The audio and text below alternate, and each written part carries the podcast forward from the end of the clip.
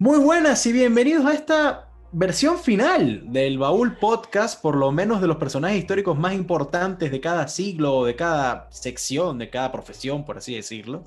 Este, con ustedes, con nosotros, como siempre, Francisco García, este, quien les habla, Rafael Peraza. Y bueno, eh, creo que no todos están esperando que este fuese el último episodio. Eh, tal vez habrían una que otra cosa de la que pudimos haber hablado del, siglo XX, ¿no? Por ejemplo, muchos estaban diciendo eh, que, bueno, que podríamos haber hablado de, pacifistas, de cosas por el estilo, ¿no? Pero bueno, al final realmente creo que hemos llegado ¿Qué versión es? ¿La 50? No sé, Frank. no, esta es la 43. 43. Más ah, dos episodios extras que pusimos ahí, 45 me estaba adelantando mucho, pero bueno, creo que ya hemos, han sido muchos, ¿no? Eh, después de este episodio nos vamos a tomar un pequeño descanso, digamos que por algo así como que esta temporada se acabó. Y bueno, volveremos más adelante, quién sabe con qué, honestamente todavía no lo sabemos, eh, pero bueno, no van a ser personajes históricos más importantes, sino que pues van a ser temas más variados, ¿no? O cualquier cosa o cualquier rama de lo que quieran que hablemos, no duden en ponerlo en los comentarios como sugerencias, ¿no? Eh, pero bueno, siendo este el último episodio, no quedaría más que hablar de la persona más importante de toda la historia, ¿no? Hemos hablado de todos los siglos, hemos hablado de muchas profesiones, ¿no? Hemos visto qué personajes que eligió Frank ganaron, qué personajes que elegí yo ganaron, ¿no? Eh, pero hoy, bueno, vamos a hacer, no sabemos cuánto duró este episodio, ojalá tampoco sean dos horas, ¿no? pero vamos a hablar, ¿qué, ya, yo? ya, los argumentos están dados y otros sí, que no, todo el mundo. Vamos a hablar de puros personajes que ya hemos hablado, esa es la cosa, ¿no? Y vamos a hablar, ¿qué te digo yo? Máximo un minuto por cada uno, capaz. ¿Este es el Royal Rumble de, el Royal Rumble. sí, yo sí creo, yo sí creo. Este, básicamente eso, ¿no? Antes de hablar como tal de cada personaje, bueno, por última vez también daremos los resultados de la última persona en esta lista de victoriosos, ¿no? De, sus máximos representantes de cada siglo o profesión. La semana pasada, justamente, hablamos de, los, los, los, ¿qué? los filósofos más... más los economistas más importantes del siglo disculpa. Bueno, es que cuando hablamos de, economistas como los que hablamos del siglo... Eh, la semana pasada realmente muchos cuentan que también como filósofos, ¿no? Pero bueno, Fran, entonces cuéntanos, ¿cómo quedaron los resultados?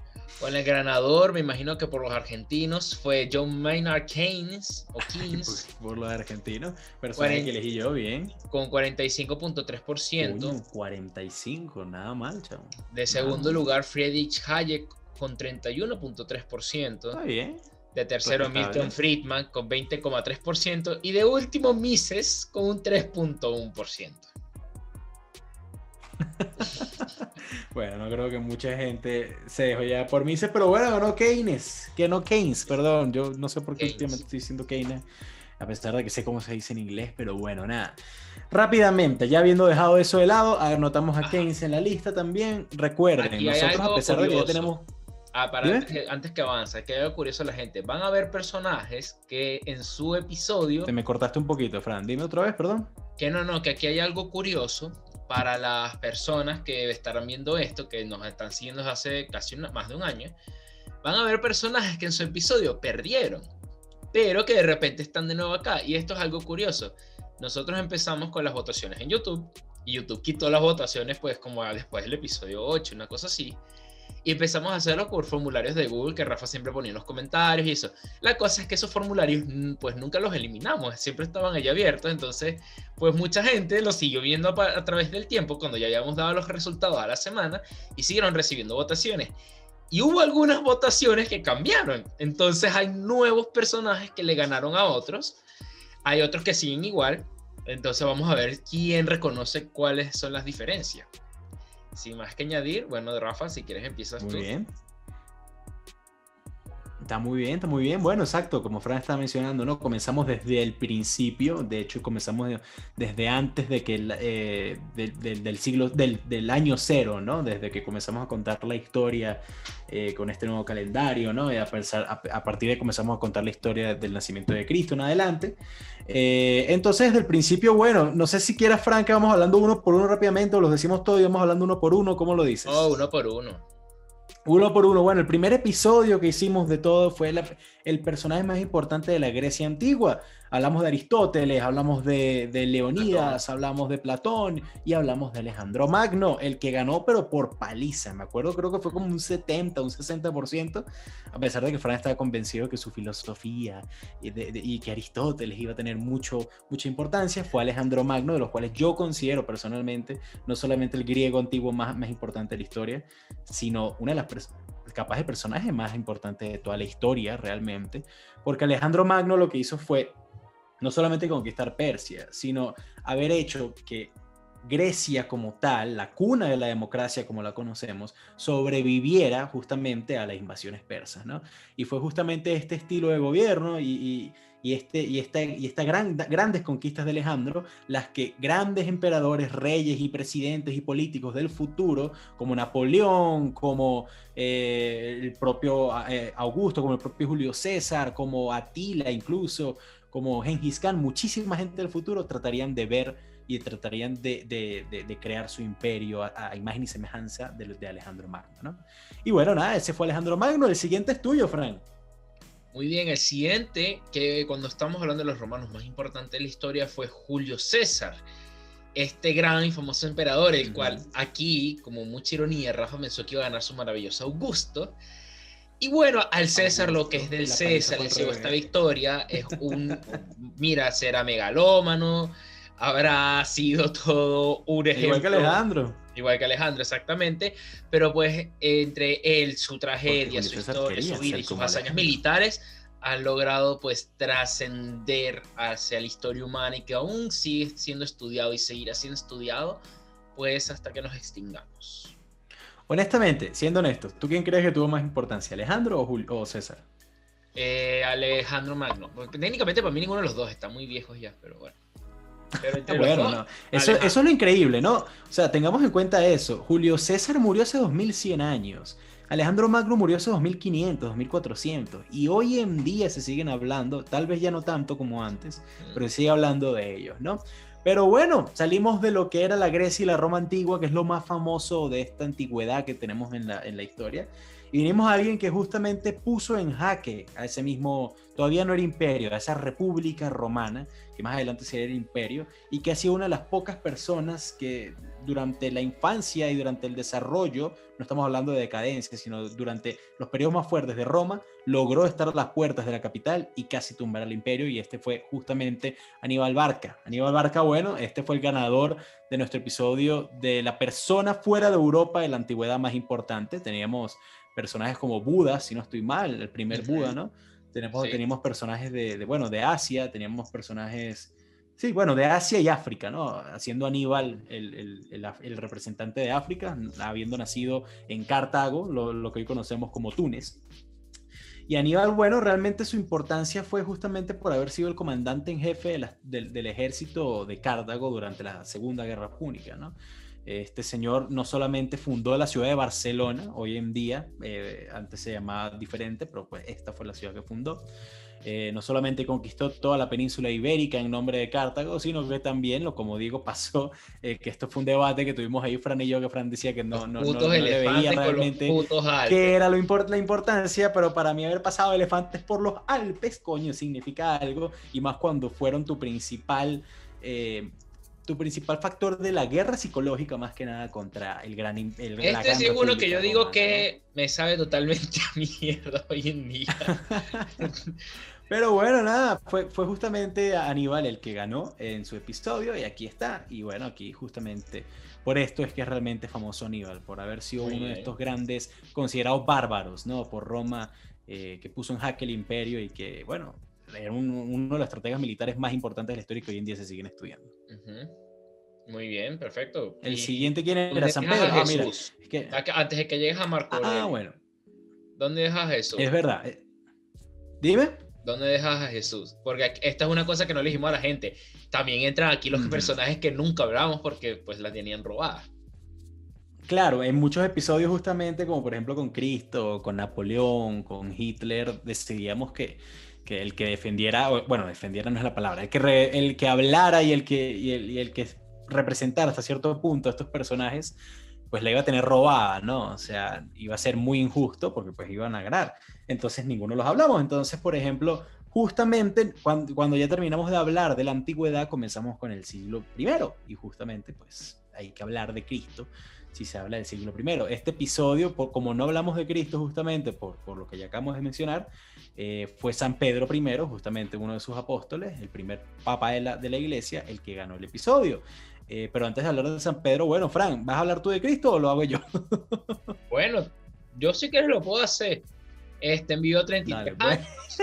creó la pinche puta religión más mayoritaria en todo el mundo no se sabe bien si tenía superpoderes, si de verdad este, era un charlatán o era un loco que mucha gente le paró bolas y, se construyó algo a su imagen, o tal vez no.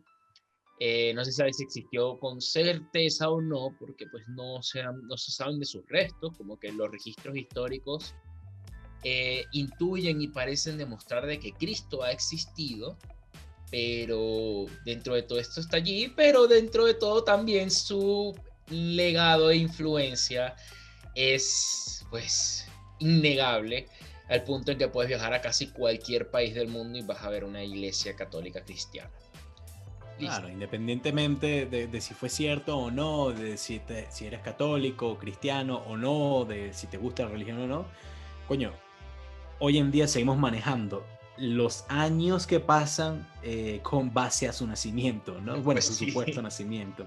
Así es. Entonces, bueno, ya hablaremos de personajes que tienen dudosa precedencia, eh, comenzando este, con Cristo, pero pues independientemente, coño, de, si, existió o no, o es un conglomerado de varias personas, eh, así como se le conoce hoy en día y como se, se, se cree que vivió y que fue, pues es de las personas más importantes también de la historia y por eso justamente está ahí. Pero bueno, ese fue Jesucristo, justamente estilo 1. El que sí ganó el episodio fue justamente San Pedro, su primer apóstol, y bueno, no su primer apóstol, pero el primer papa de la iglesia, justamente, eh, que vivió después de Cristo, o sea, después de la muerte de Cristo por varios años, que, que murió justamente crucificado al revés, este, porque fue perseguido por, por, por los romanos, ¿no?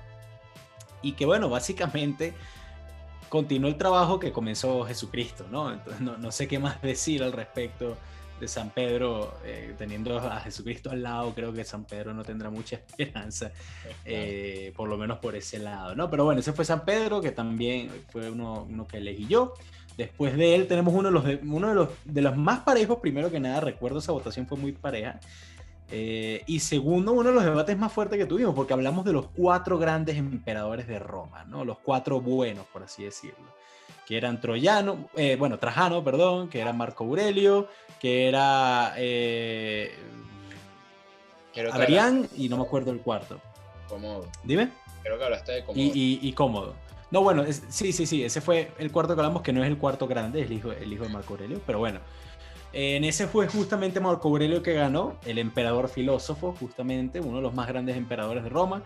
Eh, también tuvo que pasar por lo que fue la, la, la, peste justiniana, que fue una, de las pandemias más grandes de la historia, de las más, de las más brutales también.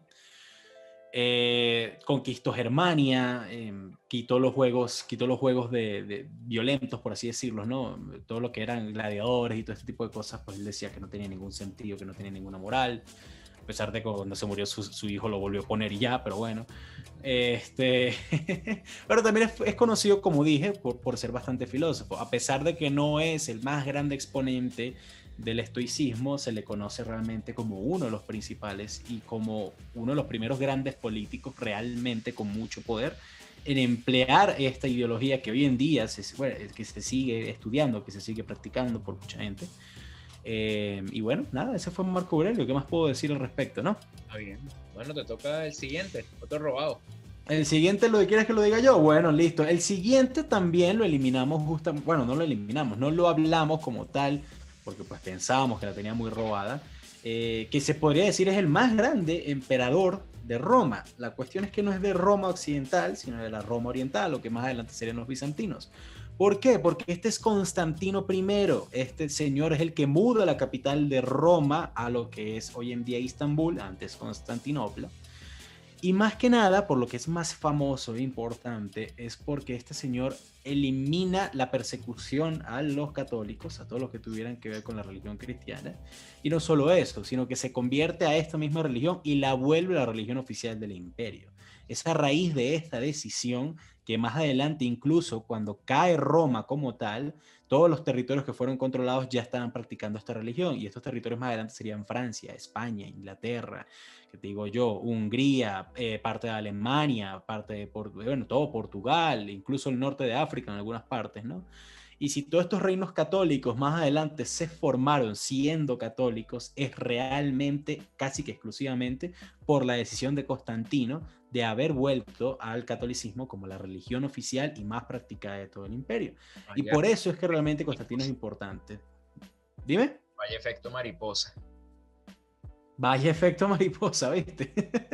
Efectivamente, si tú te pones a pensar, sin Constantino Jesucristo no hubiera sido famoso, ¿no? Este, entonces, hubiera sido una religión mucho menor el catolicismo. Dime. Ahí tienes un video para tu canal. Ahí está un video para, mi, para el canal, exactamente. Muy bien, perfecto. Ese fue Constantino. y, eh, bueno, después viene uno tuyo. Exactamente, vengo yo que esta fue una de las victorias sorpresivas de ese episodio. No me acuerdo bien con Coño, bastante. Eh, pero Diofanto de Alejandría, a mí me encanta, hablar de científicos y filósofos. Bueno, este era un matemático, el cual eh, generó, eh, bueno, creó las ecuaciones diofánticas, que son unas ecuaciones que aún hoy en día se estudian y que básicamente no han sido cambiadas, con alrededor de unos un poquito menos de 2000 años de historia, unos 1800 años de historia, más o menos lo cual para hablar de ciencias es algo bastante impresionante que, haya logrado. Y por esta hazaña muy sencilla, One Hit Wonder, pero pues ahí le sirvió para ganar ese episodio. Está muy bien, está muy bien, Diofanto. Justamente la siguiente, la primera mujer que ganaría, este también es de Alejandría. Esta vez sería Hipatía de Alejandría, una de las últimas grandes científicas y filósofas que daría el Imperio Romano, porque aquí ya comenzamos a hablar de la caída como tal del Imperio Romano, por lo menos de Occidente, ¿no? Y la decadencia hasta cierto punto del de, Oriente, porque pues no sería lo mismo jamás y nunca, ¿no? Mm. Eh, pero bueno, Hipatía nace en Alejandría, justamente, ciudad hoy en día que se encuentra en lo que es Egipto, ya casi no existe nada de esta ciudad, ya, o por lo menos de cómo fue, y ella fue una gran, una gran mente no solamente en, en, astronomía, sino también en matemáticas. Este, fue una gran profesora, la primera profesora mujer de lo que fue el Imperio Romano para esa época, ¿no? Eh, ella, era, ella siempre estuvo muy atada a, todo lo que fue la, la, la, biblioteca de Alejandría y trató de preservar todos sus textos, ¿no? Ella sería asesinada más adelante justamente cuando comienza a decaer el imperio y comienzan a haber muchos, muchas, muchas peleas internas, ¿no? Por, entre judíos, católicos, este, eh, paganos, ¿no? Que era la, o sea, todos los que creían en Mitra, todos estos dioses romanos, ¿no? Eh, y ella es asesinada por, justamente eh, en medio de una pelea entre católicos y judíos, ¿no? Pero ella, por lo que es más reconocida también, no recuerdo muy bien ahora si es el astrolabio o el sextante, Fran, ¿tú te acuerdas? Ese es tu personaje. Coño, no, bueno, pero ¿hace cuánto hablamos de eso? Creo que fue el astrolabio, si no estoy mal.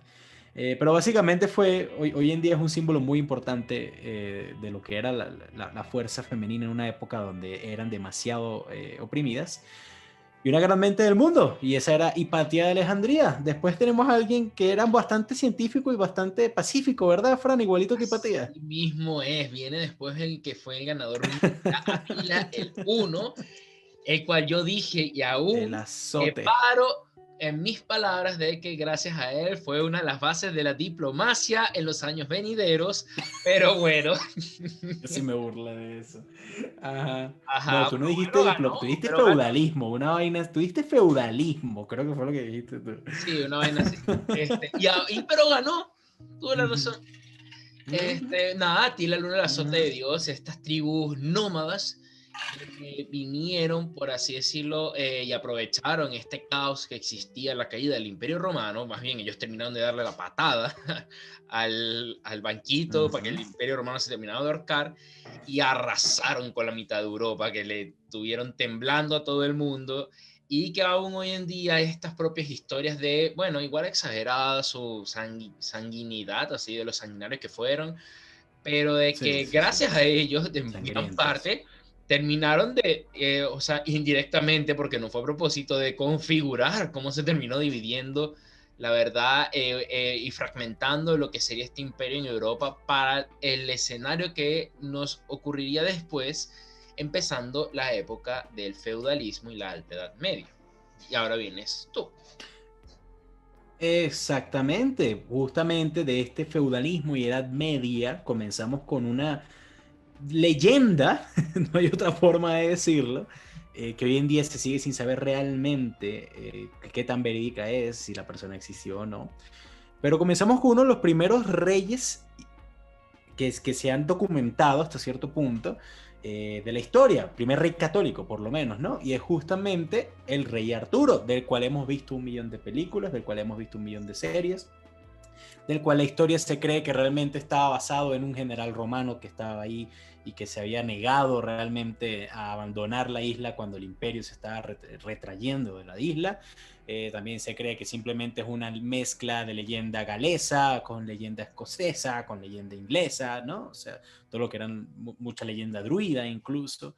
Pero sin duda alguna el rey Arturo, todos hemos escuchado la historia de este señor, que es un carajito, que eh, está un mago, el mago Merlín, que él saca, saca Excalibur de la piedra, este, y bueno, lucha contra todos los, contra todos los, los, los, bárbaros, si se puede llamar así, los, los sajones, ¿no?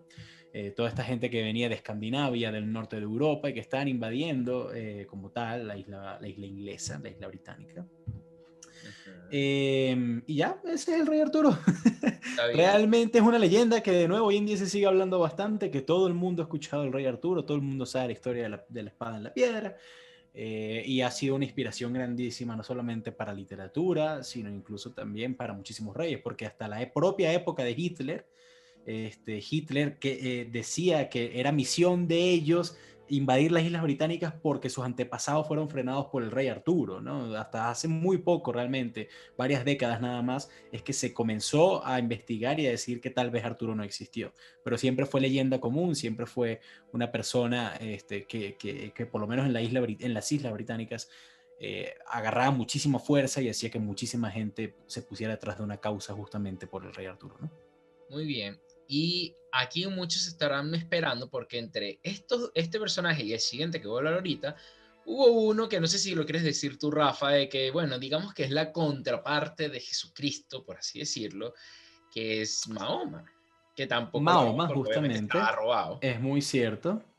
Eh, no, bueno, si quieres dilo tú. Eh, yo ahorita hablé de Constantino, entonces yo creería que estaría chévere que hables tú de Mahoma. Nada, Mahoma que nace por ahí en Arabia, honestamente no me acuerdo, creo que fue en la Meca. En Medina, no, no, nace en Medina. Nació en Medina y muere en la Meca, entonces. Medina, este, Arabia Saudita hoy en día. Sí. Nada, Mahoma nace y él vive su vida tranquilo hasta que de repente tiene unas visiones en la cueva en donde se le baja a Dios y le dice que no, que es que se han desviado en mi plan original. Entonces tú, Muhammad, Mahoma, tienes es que hacer la guerra santa y con estas nuevas leyes y bajó el ángeles y le dieron otra vez el Corán, el libro de escrituras sagradas. Así que ve y mata este coñazo de católico y de personas aquí en Arabia. Y conquista todas estas tierras y crea uno de los imperios más grandes de la historia. Exactamente, y crea uno de los imperios más grandes de la historia y después te vas a morir casado con Fátima y vas a dejar un peo entre todos tus primos. Más o menos. Y, uno de esos primos es tuyo. Vas a ser pues sinónimo irreverente y el, la, o sea, la reverencia, no irreverente, sino la reverencia de pues la segunda religión más mayoritaria del mundo después del cristianismo y están muy pegaditas porque son como 2.500 millones de católicos, 2.500 mil millones de católicos y 2.100, 2100 bueno, puede ser, hace tiempo no reviso los números. Mm. Están parejitos, están cerca. Sí, no, bastante. Y, y, nada, este es Mahoma y después viene uno que fue el ganador mío que se llama Moabilla primero. Entre todo este pego, aquí Rafa lanzó uno de los primos de Mahoma, que es Ali. Ali, Ali. Claro que Ali es el, el, no me acuerdo como que el que creó la, el los musulmanes. Sunitas. Creo que. Chiitas, no, me acuerdo. O sea, sabemos cuál, Fran y yo tenemos bien claro cuál es la diferencia entre sunitas y chiitas, no, no, nos recordamos quién creo que. Eh. Exacto. Pero si no me equivoco, fueron los chiitas, que eran los minoritarios. Eh, porque sunitas también son como el 70% de los musulmanes y los chiitas son el resto de los otros 30. Pero Muawiyah primero no era ninguno de estos dos. Él era, él fue el que hizo la primera, el primer califa de la dinastía de los Omeya, que fue esta gran dinastía que agarró el norte de África y sobre todo España, en el que literalmente agarraron casi toda la península ibérica, solamente dejaron ese huequito arriba en Asturias y en lo que es el País Vasco actualmente. Y, por bueno, marcharon a Francia también, y más adelante hablaremos quién lo frenó. Exactamente, que aquí, bueno, ahí tienes tu segue. Ahí está, bueno, eh, es Carlo Magno, obviamente el siguiente. A este también lo sacamos porque estaba muy robado en esa época. Eh, a pesar de que en ese episodio ganó Charles Martel, que sería realmente una continuación de Carlo Magno, básicamente, ese, es mío, ese él ganó, ¿no? Pero bueno, Carlo Magno realmente no es el primer rey de Francia, si se le puede decir así, ese, ese punto se le podría dar a Alarico, que fue uno que elegiste tú, si no estoy mal, Fran. Pero sí fue realmente el primer rey fuerte de Francia. ¿Por qué? Porque como los, visigodos, que eran los que estaban en España en ese momento. Alarico fue el primer rey visigodo en España. Pero Alarico gobernó en, lo que es hoy en día la Britania, o sea, ah, francesa. Entonces se puede decir que es el primer rey francés, ¿no? Eh, pero bueno, como los visigodos justamente no pudieron frenar a, los omeyas eh, y solamente los asturianos pudieron hacer eh, fuerza, los omeyas trataron de marchar por lo que hoy en día es Cataluña y subieron a lo que es Francia. sería justamente Carlo Magno el que reúne a todas estas facciones, por así decirlo, de, de godos, de francos, de galos, de todas estas etnias y todas estas sociedades y culturas de la, de, la zona, ¿no? Eh, y en nombre de Vercingetorix, que sería uno de los que habría luchado contra Julio César, que también, Frank, creo que habremos hablado en algún momento, lo no bien, lo mencionamos, y en nombre de todo lo que era la zona de Francia y el catolicismo, logra frenar a los Omeya y justamente echarles para atrás un poquito hasta que llegan a España, lo que era visigodo, y dijeron, bueno, eso es peor de ellos, y que tardaron mil años en, en reconquistarlo, pero bueno, Carlomagno hizo lo que tenía que hacer en Francia. Y realmente fue Magno el rey católico más fuerte de esa zona, eh, no solamente cuando él estaba vivo, sino hasta 200, 300 años más adelante. Tanto así que, bueno, Magno estuvo inviscuido eh, en, en, ver quién elegía al Papa, ¿no? En ver cómo, cómo se manejaba la política en la época y de hecho todos los reinos católicos de la zona, ya fueran en Lombardía, lo que era el norte de Italia, ya fuera incluso en la zona papal, lo que era Roma, ya fuera también en el resto de Francia, más adelante cuando los, los asturianos se volvieran Castilla, León, Aragón, Inglaterra, Gales, Escocia, todos estos reinos católicos utilizarían realmente la forma de gobierno, este principio feudal como tal, y el estatus y, el, y, el, orden político que habría establecido justamente Carlo Magno. Y se llama Carlo Magno, Carlo el Grande, es por una razón. Muy pocas personas en la historia de gran nombre van a recibir este, este, este tipo, sí, este título de Magno al final de su nombre.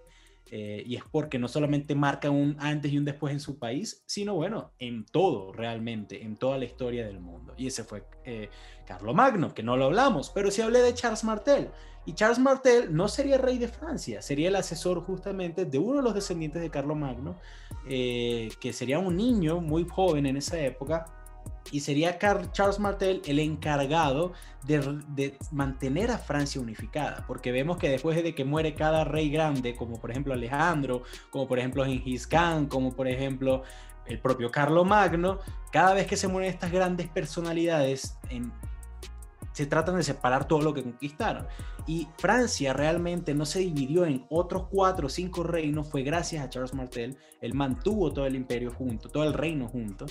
Eh, y bueno, se le considera también uno de los padres fundadores hasta cierto punto de Francia y por eso fue que también lo elegí y ganó en ese episodio.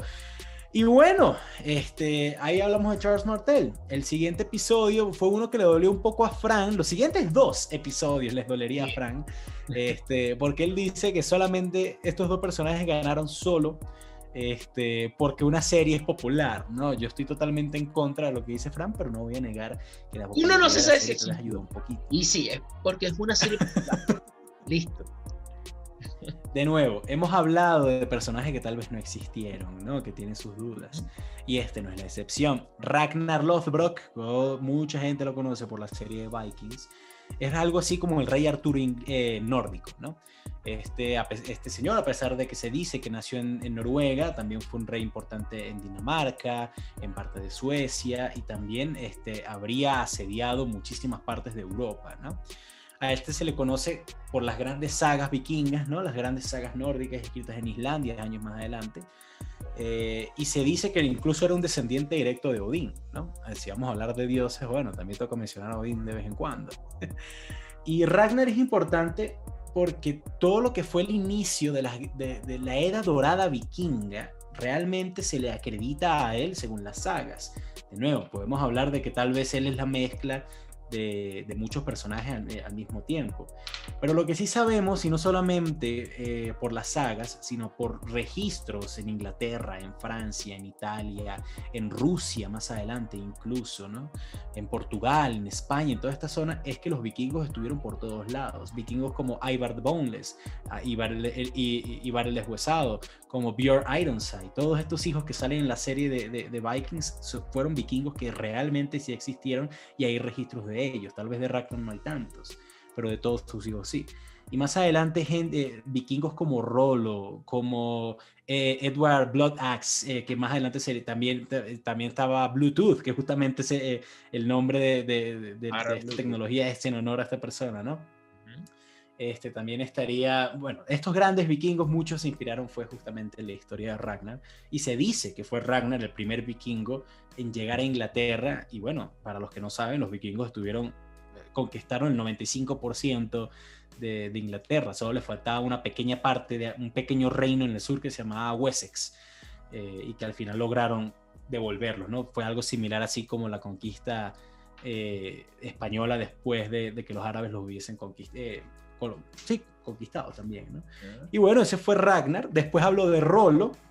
Justamente el siguiente siglo lo gana también un vikingo, que sería Rolo, que también sale en la serie, pero a pesar de que en la serie dicen que es su hermano, no tiene nada que, realmente no es hermano de él en la historia real, no, no tiene ninguna conexión. Este, Rolo, justamente, este, es uno de los vikingos más importantes, no solamente por todo lo que hizo, y no solamente porque también estuvo en Rusia, estuvo en el norte de África, estuvo en todos lados, sino porque él le estaba dando tan duro a los pobres franceses que los franceses le dijeron, mira, te vamos a volver duque de Normandía, te vamos a, dar todas estas tierras, vas a ser un rey, vas a hacer todo lo que tú quieras, si nos dejas quietos, coño. Y Rolo los dejó quietos. Más adelante incluso un descendiente de Rolo, que también sería uno de los que ganaron, que creo que no lo tenemos anotado, Fran, si no estoy mal. ¿Cuál? Eh, no ganó eh, Guillermo el Conquistador, William the Conqueror no ganó. Ese fue uno de los que cambió. Ese fue uno de los que cambió. Coño, eh, mira, ahí, ahí este, spoileé un poquitico, pero bueno, nada. Eh, justamente uno de sus hijos sería rey francés, rey de toda Francia, y no solamente de Francia, sino que también conquistaría Inglaterra. ¿no? y Rolo, bueno, también uno de los vikingos más importantes de toda la historia. Me parece. Después de dos horas de hablar yo, porque bueno, nada, Fran no, no tenía muy buena suerte al principio. bueno, el siguiente sí ganó. Este, fue, este sí es un héroe, un ícono nacional del cual aún se siguen mencionando en la política española, sobre todo el Cid Campeador, como a Rafa le gusta también mencionar, un mercenario loco repartiendo espadas por toda loco repartiendo espadas por toda España. y eso fue. Parece mejor que un equipo loco repartiendo hachazos por todo el norte de Francia. Bueno, ese también existió. bueno. Y fue rey. Bueno, no, duque, perdón. Bueno, y este fue. ¿Cómo es que era? ¿Rey de Valencia? ¿Como por dos semanas? No, no el protector de no sé qué mierda, una cosa así era, un, cargo ahí todo. Valencia yo sé que fue como por 10 días, 11 días una eh, independiente. Pero bueno, el Cid Campeador, de paso, o sea, de Rafa antes en el episodio de Movilla primero, él había hablado de Don Pelayo, que fue el, el primer héroe, por así decirlo, hispánico que él repelió, las, eh, repelió en una montaña por allá el coño de su madre en Asturias. La, la batalla de Covadonga. La batalla de Covadonga. Pero el Cid Campeador es el imaginario del héroe español, de este soldado grande que pelea, que, no solamente se lleva bien con los españoles, sino que es bondadoso, que tiene un moral, eh, que pelea del lado, que pudo pelear, o sea, del lado también de los árabes, por lo que él consideraba correcto ante gobernantes corruptos, y que al final, o sea, él muere como un mártir, ¿verdad? Él, su historia ha trascendido también a través de los siglos por este mismo ideal y por esta imagen de que él era una persona que en sus filas podía tener a musulmanes y a católicos, pero al final se sentían identificados y defendidos por él. Este es el sí. Está muy bien, está muy bien. Justamente después del Cid eh, llegamos a lo que eran los 900, no mentira, los, mil y piquitos, ya estamos hablando, perdón. Y algo muy importante pasó en la historia, que fueron las cruzadas, por lo menos importante para el mundo europeo, ¿no?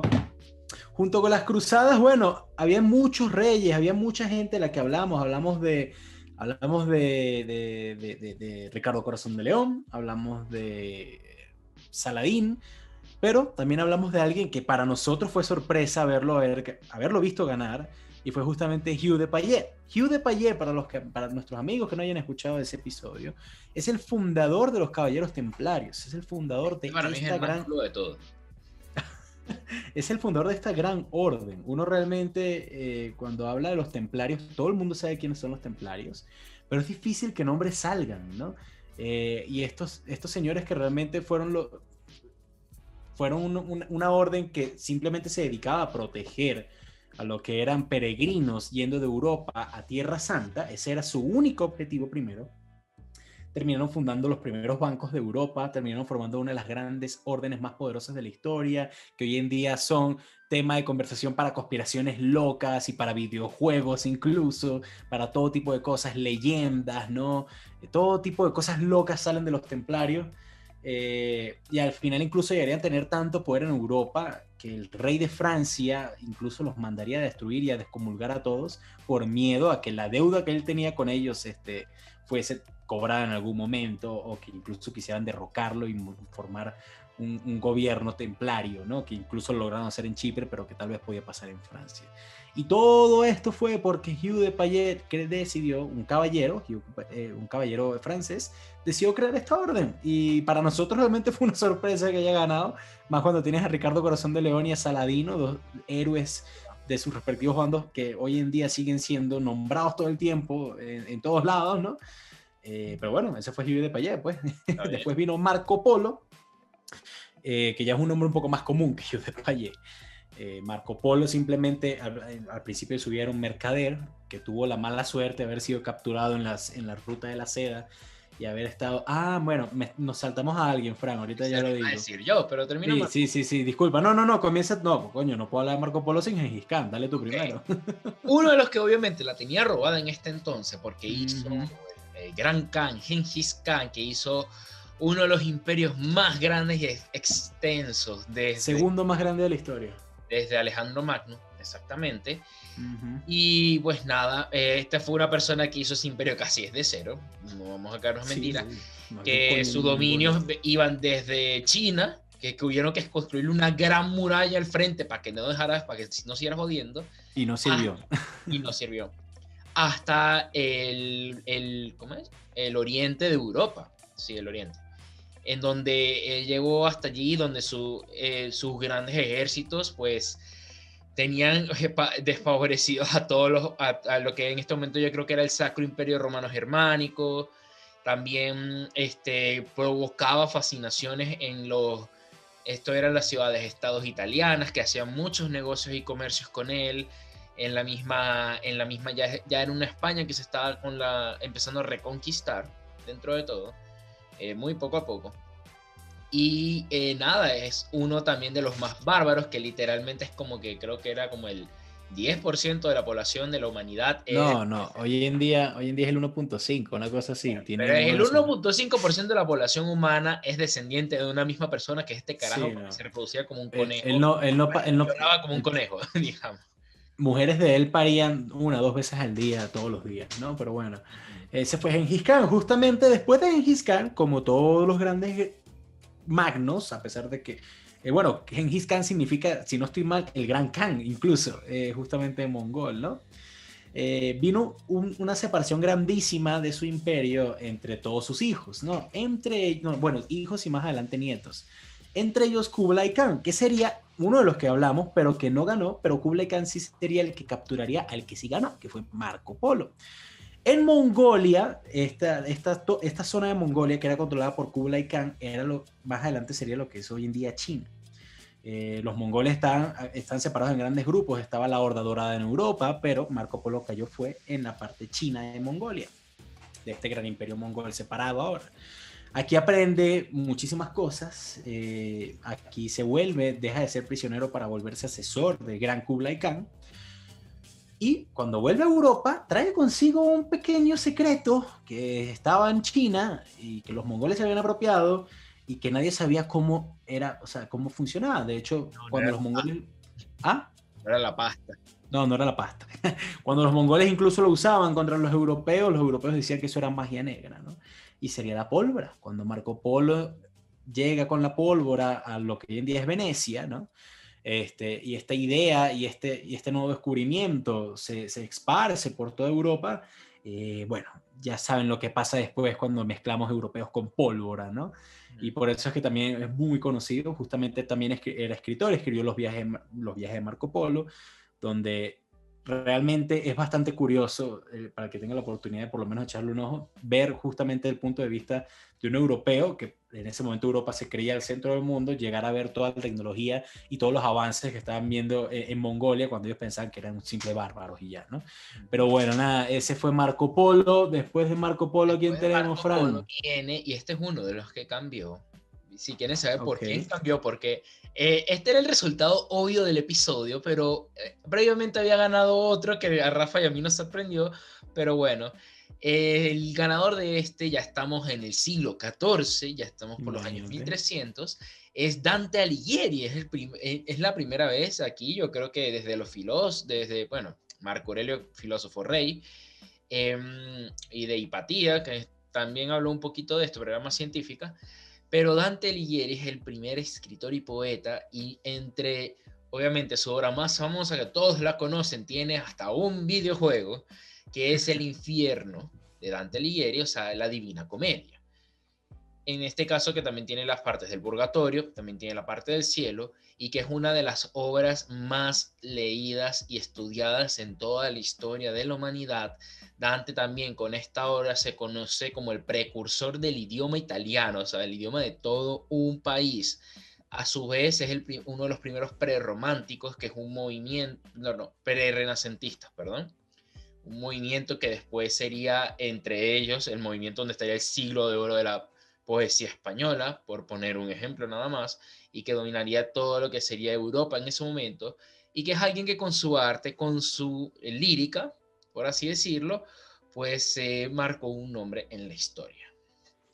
Muy bien, Dante. Eh, creo que yo spoileé un poquitico antes quién fue el, que había ganado originalmente. No, es que no era. Ah, no, eh, bueno, el que ganó originalmente era uno que se llamaba Timur, que era, ah, que decía que era nieto de Gengis Khan, pero pues no, se lo inventó, y que al final fue un loco del, del, sudeste asiático que mató como 17 millones, mató como el 20 asiático no es. de la población humana de ese entonces, como 17 millones de personas. sí, sí, sí, bueno, sanguinario y ya. pero bueno, ya hablaremos de sanguinarios más adelante. Seguimos, amigos. Después de Dante viene Gutenberg, eh, una persona que para mí también de los más importantes en la historia. ¿Por qué? Porque Gutenberg es de estos monjes católicos en ese momento que no comía cuento, que decía que esto era una tontería y decide realmente crear no su propia religión, sino una variación más realista y, más, y menos corrupta del catolicismo. Te estás confundiendo. Ah, verga, marico, sí, me estoy confundiendo. ya te iba a decir yo, ¿qué verga estás hablando? Coño, sí, me estoy confundiendo con otro bastante, bastante importante. Sí, no, discúlpeme, mala mía, mala mía, me estoy confundiendo. Creo que ya me confundió antes con eso en, algunos videos. Yo siempre, yo esos dos los confundo mucho, pero bueno, nada. Disculpen, Gutenberg era simplemente un tipo que tuvo una buena idea que, de crear la imprenta. Básicamente eso es todo, no puedo decir más nada de Gutenberg, obviamente. eso se explica. Eh, sí, Gutenberg era un, alemán... Em, que no era católico, o sea, no, es que no, era católico, era... No, ya era protestante, de hecho. Era protestante. Eh, que era, no era artesano, pero era bueno con, con, las herramientas y todo. Y un día dijo, coño, si yo tengo una fichita que dice A y tiene tinta y una B y la vaina y, puedo hacer, coño, entonces, bueno, lo, logró hacer algo que hoy en día sigue marcando un antes y un después, honestamente. Eh, se le considera uno de los inventos más importantes de la historia eh, por la producción de libros que pueden venir más adelante. Y justamente eh, el primer libro que se imprimiría en la historia sería la Biblia de, de, Martín Lutero, que era la persona con la que lo estaba confundiendo. Siempre los confundo, no sé por qué. Pero bueno, nada, ese fue Gutenberg, disculpen my, mi, mi, slip ahí en ese momento. Pero bueno, nada, ese fue Gutenberg. Ajá, ¿quién viene después? Black Tepes, mira, también mío, que Fran estaba indignado que haya ganado Black Tepes en este episodio. Indignadísimo estaba él, pero bueno, si este nombre no le suena mucho, amigos, Black Tepes también es conocido como el Conde Drácula. Este fue un rey rumano que en esa época estaba luchando fuertemente contra el Imperio Otomano. Recuerden, los otomanos eran musulmanes uno de los personajes de los que hablamos, que fue mi otro personaje en ese episodio, que sería Mehmet II, el, más grande de los, de los, reyes de, los, bueno, de los sultanes de, del Imperio Otomano, eh, él luchaba contra esta persona, ¿no? Porque pues ellos están, los otomanos estaban avanzando justamente en Rumania. A pesar de que Vlad Tepes era simplemente un rey de la zona, un conde de la zona, no, no, no era la gran cosa y Rumania era pues bastante pequeña en esa época, era muy conocido por lo sanguinario que era. era Vlad Tepes el, el, empalador. Él empalaba gente por todos lados, cortaba la, cabeza de sus enemigos y se las llevaba en platos de plata a, sus aliados incluso, ¿no? Eh, fue su, fue su, brutalidad, todo lo sangriento que era, que más adelante harían. Eh, que bueno, que se escribiera justamente la historia del conde de Drácula basada... Bueno, que lo hizo famoso en la historia, ¿no? Exactamente, porque a pesar, o sea, si quitamos que realmente se escribió, se, se, basó su historia para escribir El Conde Drácula. Otro puto sanguinario más de la época. Fue, otro, fue otro, sí, fue otro monarca, fue otra gente, persona poderosa con, con, muy sangrienta la historia y ya. ¿Hubieran hecho Drácula de Elizabeth Bathory, la condesa sangrienta? No, bueno, pero se hizo de Vlad Tepes, papá, y Vlad Tepes ganó bastante, por bastante ese episodio, si no estoy mal. Este, y bueno, fue la inspiración directa para Conde Drácula, de nuevo, algo bastante relevante hoy en día y su leyenda sigue. Y ese fue Vlad Tepes. ¿Quién vino después? Franco. Nicolás Copérnico. Nicolás Copérnico, que bueno, fue este, uno de estos eh, científicos, eh, sobre todo astrónomo, que él tuvo una idea, que la probó científicamente, que digamos fue revolucionada para la época porque empezó a decir de que, mire, es que nosotros no somos el centro del, del universo, no. somos el centro del sistema puto solar. El Sol es el centro. Cabe recalcar una cosa, los, griegos y los romanos ya sabían eso, ¿no? no, como tal, no, sabían que la los Tierra era redonda. Los griegos y romanos sí sabían eso, pero bueno, sí. Sabían eso, que sabían que era redondo, que es distinto. Ajá. Pero bueno, ganó Nicolás Copérnico por algo, porque no me acuerdo contra quién lo pusiste tú, que no ganaron. Entonces, pero bueno, solamente por esta simple idea fue perseguido por la iglesia casi quemado en la Inquisición, y que él al final se quedó calladito para morirse tranquilo, pero esto sería, él es uno de los padres de toda la astronomía moderna. O sea, ahorita vemos Elon Musk queriendo ir a Marte y gracias a gente como Copérnico hace muchísimos siglos, es que una gran cantidad de astrónomos que se dedicaron a estudiar el cielo, y obviamente no, Copérnico no fue el único, más adelante está Galileo, más adelante también está Kepler, que nunca lo mencionamos ni lo hablamos, pero él fue este de los primeros de que verdad dijo, no, es que aquí hay algo más. Esto, o sea, aquí la, la, iglesia está equivocada con lo que nos está diciendo. Nosotros, con la observación, con la ciencia, somos lo que tenemos el deber, por así decirlo. Pues mira, esta es la realidad y, y es el mundo y la ciencia natural. Y ese fue Nicolás Copérnico.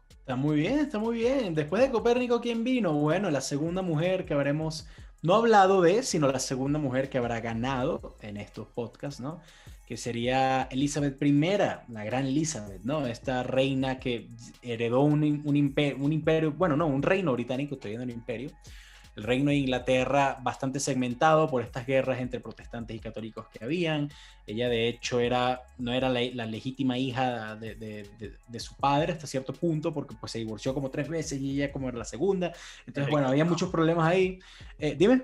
De Enrique VIII. De Enrique VIII, justamente, el primer rey protestante de la historia. Eh, pero bueno, Elizabeth al final es muy famosa por haber eh, establecido el control, un control fuerte en Inglaterra, por haber acabado con, esta, con estas disputas a pesar de que no habían católicos. Eh, y no solamente por eso, también fue la monarca que, que, estuvo pendiente y que nombró y que estableció la primera colonia británica en América, que sería Virginia. Sería nombrada en, en su nombre porque ella sería, sería conocida como la reina virgen a pesar de que no era virgen. Eh, y también es conocida por haber repelido la más grande naval la de la historia para esa época, segunda en la historia del mundo como tal, que sería la Armada Invencible Española. Justamente Felipe II estaría indignado por lo que estaba pasando en Inglaterra con los católicos y mandaría una de la, la segunda naval más grande de la historia. Los británicos la repelieron en parte porque realmente uno no puede decir que fueron los británicos la que la destruyeron, fue las tormentas, porque fue esa historia es una tontería, tiene que ir a buscarla, tenemos un video de eso, realmente no entiendo cómo coño los españoles fueron tan pendejos en esa época, pero bueno, nada, el punto es que fue Elizabeth la que realmente logró establecer a Inglaterra como la potencia de esa época. Se dice que realmente España en ese momento era el imperio donde el sol nunca se ponía y era el imperio más rico y grande del mundo pero justamente después de este, de este encuentro y después de que Inglaterra comenzó a tener colonias y a comenzar a esparcirse, es que se dice que el puesto de superpotencia mundial pasó de España a Inglaterra y fue justamente también precedido y comenzó todo este movimiento con la reina Elizabeth y bueno, por eso fue que ganó la reina Elizabeth. Me parece. viene Galileo, ¿fuiste tú o fui yo? Honestamente no me acuerdo. Galileo Listo, dale tú, no me acuerdo, por eso te digo. No, no, Galileo fui yo, pero creo que a mí me gusta más lo científico. Bueno, Galileo Galilei, así como yo te había, había hablado de Copérnico, Galileo Galilei eh, siguiendo un poco, por así decirlo, espiritualmente, porque no, ellos no coincidieron como tal históricamente, pero espiritualmente siguió el testigo de Copérnico. Galileo también le gustaba mucho pues mirar las estrellas, más bien el prototipo de telescopio, imagínate un telescopio, es de Galileo.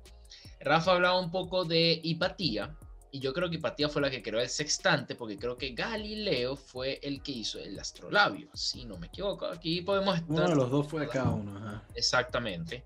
Que bueno, ayudaría mucho toda esta época de navegantes, como Magallanes, navegando el mundo, entre otros, para guiarse estrellas. Así mismo es. Y Galileo también fue otro en el que sus, eh, sus teorías del cielo, de astronomía, este sí fue uno que este sí que le metió más caña a la iglesia y que la iglesia sí también le quería meter no solo caña a él, sino candela. Em, también fue uno de estos grandes desafiantes de que literal el Papa le dio el perdón papal hace como unos 15 años, si no me equivoco, unos 10 años, una vaina demasiado absurda. Pero bueno, eh, Galileo es otro de las de estas grandes, por así decirlo, luces en esta época. ya no eran las tinieblas como tal, pero pues sí estaba bastante oscura. Eh, de la ciencia que también pasaría a la historia como uno de los otros padres de la astronomía en general. Muy bien, y, de alguien tan iluminado y tan centrado como Galileo pasamos a uno igualito, que sería Edward Fitch. Para los que ese nombre tal vez no les suena mucho, es porque no es conocido por tener ese nombre. Este Él es conocido de todo. Él es conocido por su apodo, que sería Barba Negra. ¿Quién es Barba Negra? Bueno, el pirata más famoso de la historia. Teach realmente habría comenzado como simplemente un hacendado en Jamaica. En la época de los corsarios habría luchado por Inglaterra, se acaba la guerra con España, no sabía qué hacer, se vuelve pirata. Este, la cosa es que el tipo era uno de los piratas más habidos de la historia y donde ponía el ojo, ponía la bala prácticamente. Pero él no es famoso por, por su eficiencia, él es famoso por su imagen, por esa barba larga con velas que le salían de ahí, por siempre tener esa boca llena de, de, caries, esos dientes negros, ese pelo negro largo, e, e, ese sombrero lleno de fuego, ¿no? Él realmente inventó prácticamente, por lo menos en lo que era el Caribe, la guerra psicológica y sería uno de los padres fundadores de la primera y única república pirata en Nassau, el primer intento de democracia, dato curioso, en toda lo que era el territorio americano, serie de piratas él muere de sífilis, se vuelve loco, bueno, no, lo asesinan, pero ya tenía sífilis y está vuelto loco. Por eso es que incluso asedió ciudades, bueno, británicas, pero más adelante serían estadounidenses. Y hoy en día uno cuando habla de piratas se le viene la imagen es ese tipo con el parche, la barba negra larga y todo loco, y la pata de palo, ese es Barba Negra, ese es realmente el, legado de Barba Negra, de Edward Fitch, y bueno, tú estás indignado porque ganó, pero ganó, así como Black Tepe, ¿no? Está bien. En este medio, aquí viene uno de que no lo hablamos porque la tenía también demasiado robada, que es Isaac Newton. Para mí, Isaac Newton es fácilmente top 2, solo se lo pelea con Einstein por ahí, de científicos más importantes de la historia. Incluso pondría a Isaac, si bien a Rafa le gusta mucho pues los políticos, los militares, la gente sanguinaria, pues Isaac Newton es una persona muy impresionante y yo lo pondría incluso más arriba de todas esas personas porque sí, eh, porque yo, al final yo lo veo como que mira, sabes que las configuraciones políticas, los ideales van y vienen conforme cambian las sociedades, pero pues la ciencia se queda en su mayoría este, pues como ciencia, o sea, se queda allí escrita porque hay muchas que se intenta la falsabilidad, se intenta probar mediante el método científico que lo creó David Hume, eh, que bueno, probar de que esto es algo que de verdad funciona y que esto que simplemente es así, es exacto. Isaac Newton es una persona que a punta de tinta y plumero y una velita en su tiempo libre, porque él no era científico a tiempo completo, que esto es lo más impresionante de todo, simplemente te sacó la ecuación de la gravedad, te creó tres leyes de la termodinámica que hoy se estudian y son las bases de toda la ingeniería, de todos los mecanismos que existen en el mundo, de, que se utilizan a nivel cósmico para estudiar fenómenos en el universo como la entropía, ¿verdad? En su tiempo libre, porque él era alquimista y él le encantaba estudiar alquimia.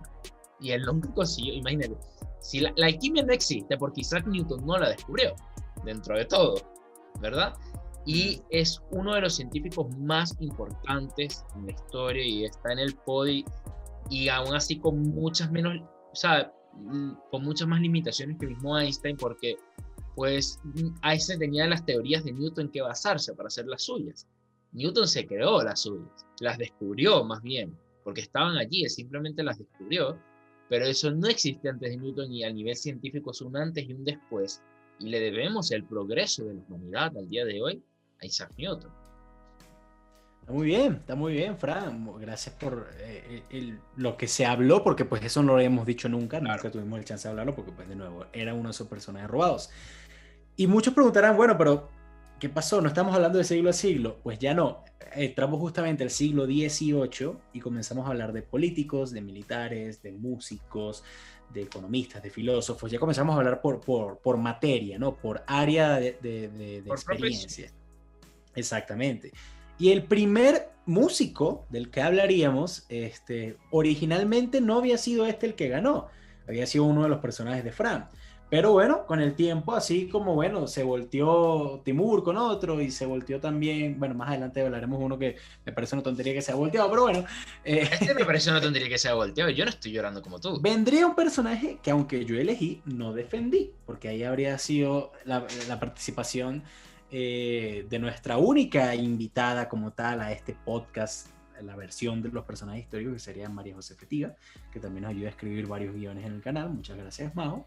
Eh, que sería Beethoven. ¿Qué te puedo decir yo de Beethoven? Honestamente no me acuerdo mucho porque no hablé yo de Beethoven, yo no sé nada de música, pero... lo digo no, no, no, bueno, mira, chamo, ¿qué puedo decir de Beethoven? Beethoven es uno de, esos, de, esas personas que todo el mundo sabe quién es. Este, eh, escritor de muchísimas cosas. Bueno, no, escritor, compositor, me vas a disculpar. Viste, marico, yo no sé nada de música, tú fuiste músico, ¿qué quieres que te diga? Dale tú y lo puedes, repito. Yo, yo lo elegí. En ese episodio, mi personaje. Y bueno, Beethoven remontó. personaje.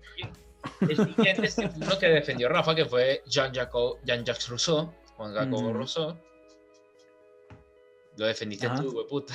Ah, bueno, pero no ibas a hablar de Beethoven, pues. No, o sea, ya dije que es un compositor, o sea, sí, es uno de los románticos. Ah, bueno. Creo su famosa quinta sinfonía, novena sinfonía. Bueno, Rousseau también, coño, un filósofo burda importante, este, durante la Revolución Francesa, si no estoy mal, le cortaron la cabeza después.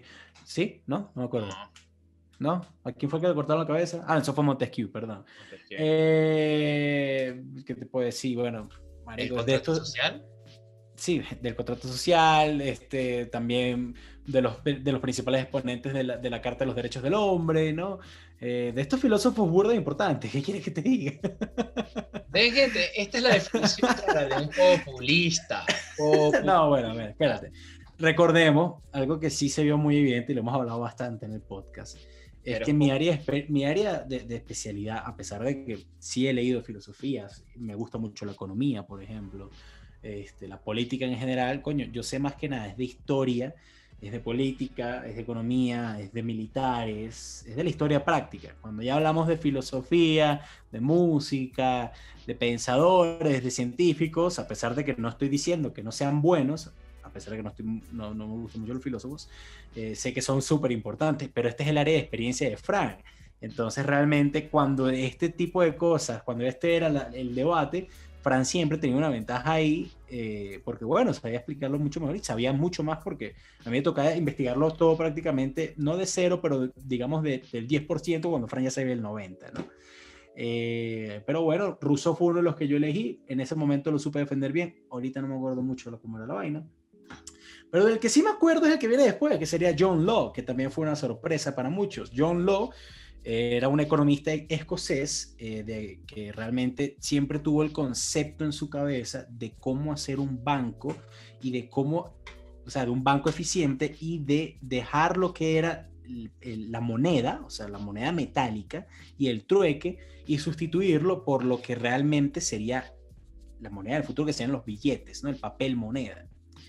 Él en Escocia no fue escuchado, en Inglaterra mucho menos, él emigra a Francia eh, y justamente comienza a ser muy buen amigo del duque, no me acuerdo, o sea, un duque que no me acuerdo qué cosa, que era algo así como el ministro de Economía de, de, Francia en ese momento. Entonces él comienza a explicarle sus cosas, no, mira, papel moneda, el banco, esto, esto. Coño, me gustó la idea, dice el duque, ¿no? Entonces crean el primer banco del mundo oficial, que sería el Banco Nacional de Francia. El problema, es el problema, el problema grande fue que él decide irse de vacaciones, ¿de acuerdo, Fran?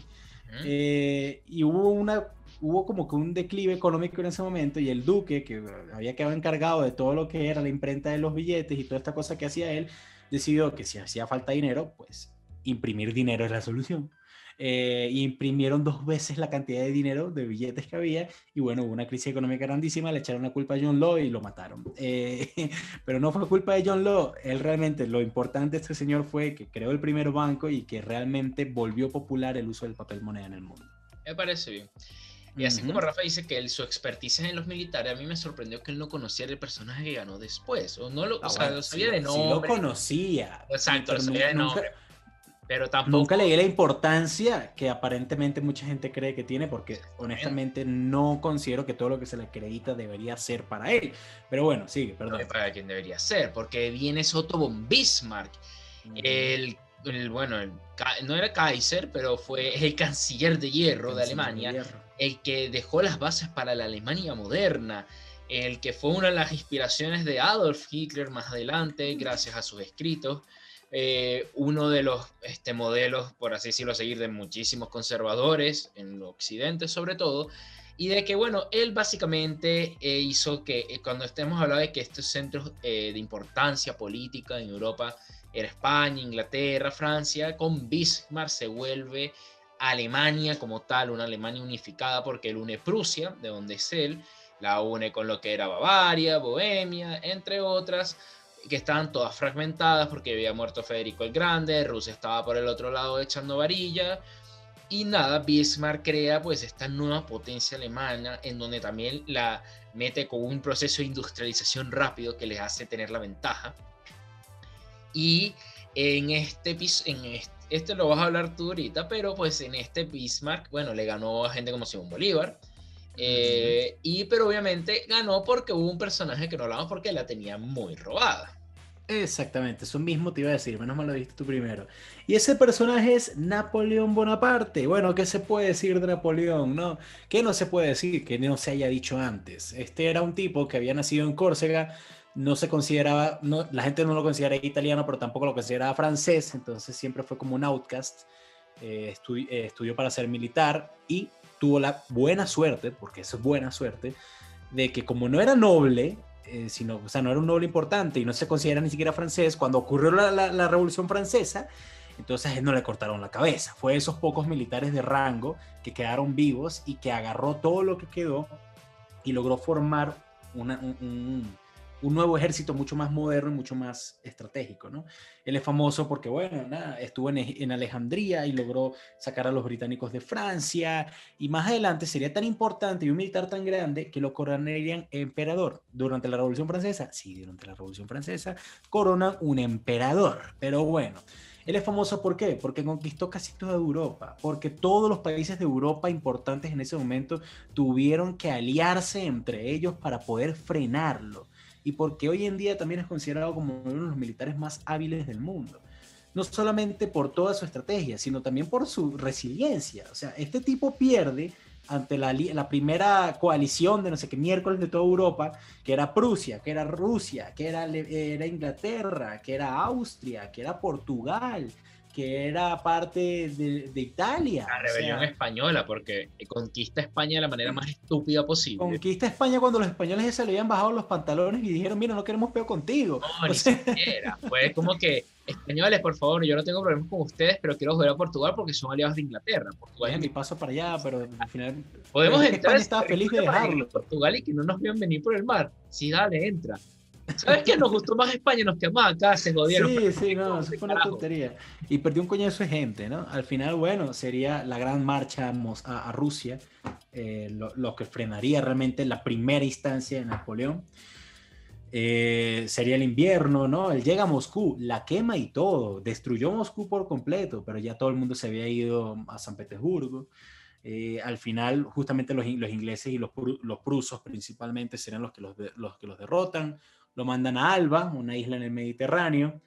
Eh, o sea, no lo matan, sino que lo exilian. Él vuelve a Francia varios años después, vuelve y forma un nuevo ejército, va hasta lo que es el campo de Waterloo, se enfrenta al duque de Wellington, vuelve y pierde, porque pues estaba casi que 2 a 1 eh, la, diferencia, y lo mandan a Santa Elena, eh, donde moriría. Pero hoy en día realmente sigue siendo considerado como una de las personas más importantes de la historia por todo lo que significó, por todo lo que construyó, por, porque me atrevo a decir que gracias a él existe Alemania. ¿Por qué? Porque antes de que él conquiste lo que hoy en día es Alemania, eso era el Sacro Imperio Romano. Me vas a decir que no, Fran.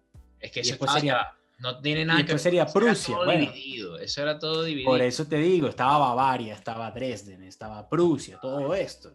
Él conquista toda Alemania, excepto un pedazo de Prusia, y él dice, mira, me da la dilla toda esta vaina separada. Ustedes se me llaman la Confederación del Rin y se acabó el peo. Y de la Confederación del Rin es que Prusia después, que eso ya estaba más o menos unido, Prusia logra unir con Van Bismarck y crear el imperio alemán. O sea, no estoy diciendo que gracias a Napoleón fue que pasó el imperio alemán, pero sí fue una consecuencia de todas las conquistas de Napoleón, ¿no? Entonces, bueno, se tiene que decir. Por eso si lo regresamos así, todo es una consecuencia de un mono que una vez se paró Marico en dos patas y empezó a caminar por la tierra. Bueno, Marico, es verdad. Y si superamos el nombre de ese mono, Marico, es el más importante de toda la puta historia, weón. Lucy, la que se tiene el Australopithecus. Pero bueno, ese fue Napoleón, amigos. Ajá. ¿Quién viene después, Fran? El siguiente que viene después es uno que a Rafa ahorita le arde, porque le remontaron también el, la victoria, que es este, el siguiente es John D. Rockefeller. Aquí empezamos a incluir a empresarios. JP Morgan. Claro, había ganado originalmente JP Morgan, pero pues la gente siguió votando. Ese episodio estuvo muy chévere, es uno de los que más recomiendo realmente, el de, los economistas. Está bien. Y Empresarios, perdón. Llegó John D. Rockefeller. Rockefeller, bueno, tiene un pinche edificio aún en Nueva York con su nombre, pues algo habrá hecho bien una cosa que habrá hecho bien, pues fue industria petrolera, industria de ferrocarriles, industria de lo que sea, crear monopolio gigantesco, pintarle la cara de payaso al gobierno de los Estados Unidos cuando quiere separar su monopolio y salirse con la suya y ser la persona más rica del mundo para ese entonces. Y que durante muchísimos años él lo siguió manteniendo, creo que lo llegaron a superar como tal. Eh, bueno, si le metes inflación, el que le superaba era Mansa Musa, uno que tú mencionaste unos siglos anteriores, porque tenía demasiado oro, nada más. El, pero, 60% del oro del mundo. Claro, pero hablando ya como de economía más, moderna, eh, lo llega, lo llegó, creo que fue el que le superó fue Jeff Bezos o Bill Gates, uno de los dos. No, no, no, no, ya lo habían superado, creo que había sido incluso Warren Buffett, que era, fue el que, el que pues antes de Carlos Slim. Claro. Eh, pero, bueno, sí. Pero fue uno de los más o sea, fue de los más ricos. A raíz de él se dividieron su, su monopolio y se dividió. que era, él tenía la Standard Oil, si no me equivoco, su monopolio se dividió en 50. Exxon, en, en Exxon, en BP, en todo. La mayoría de las petroleras que conocen hoy en el mundo se dividió eso. Mm. Y nada, él levantó un imperio en los Estados Unidos y gracias a él, en parte, la economía de los Estados Unidos también subió y fue grande. Mm. Junto con Morgan, vamos a darle aquí a Junto con Morgan, junto con Carnegie, junto con el eh, Van Vanderbilt. Vanderbilt, todo esto. O sea, muy interesante ese episodio, muy recomendado. Y bueno, después viene otro también tuyo, Fran, ¿no? Exactamente. Y aquí viene uno que este le arde mucho a la gente creyente, porque les odia decir que vienen del mono. Como gusto lo acabamos de mencionar y es Ahorita que hablamos de Lucy. Exactamente. Charles Darwin, ajá. Charles Darwin, bueno, Darwin fue este, una persona simplemente curiosa, que él agarra un reto de una gente en un barco que quería, oye, mira, nosotros vamos a viajar alrededor del mundo este, esta era la época donde los británicos pues les encantaba viajar y conocer otras culturas en algo llamado imperialismo. Eh, Pregúntenle a los africanos. Exacto, pregúntenle a los hindúes, a los africanos, entre otros. Los asiáticos. Sí. Y nada, pues eh, Darwin se puso a viajar en este barco durante cinco años y empezó a ver bastantes, este, por así decirlo, constantes. Darwin se dio cuenta de que habían similitudes y a él le parecía extraño porque ok, es, normal de que tal vez una especie se parezca a otra, digamos, entre dos países eh, cercanos de África. No es lo mismo que una especie se parezca a otra, una en África y la otra en Brasil, que fue lo que Darwin presenció en muchos casos. O también encontrar fósiles marinos, conchas, en la cima de las montañas. Ante todo esto, Darwin empezó a generar una teoría en la que trabajó durante muchísimos años, hasta que la sacó, que sería pues el origen de las especies, donde se formularía la teoría de la evolución, la cual hoy en día consideramos como el origen de verdad de cómo vino la raza humana y la mayoría de las especies, cómo se han evolucionado, cómo los bichos de dinosaurios que estuvieron hace millones de años por la Tierra pero no escucho un boricua porque... Terminaron siendo, pues, este, los animales que hoy hoy en día, porque muchos me dirán, pero ¿cómo es eso?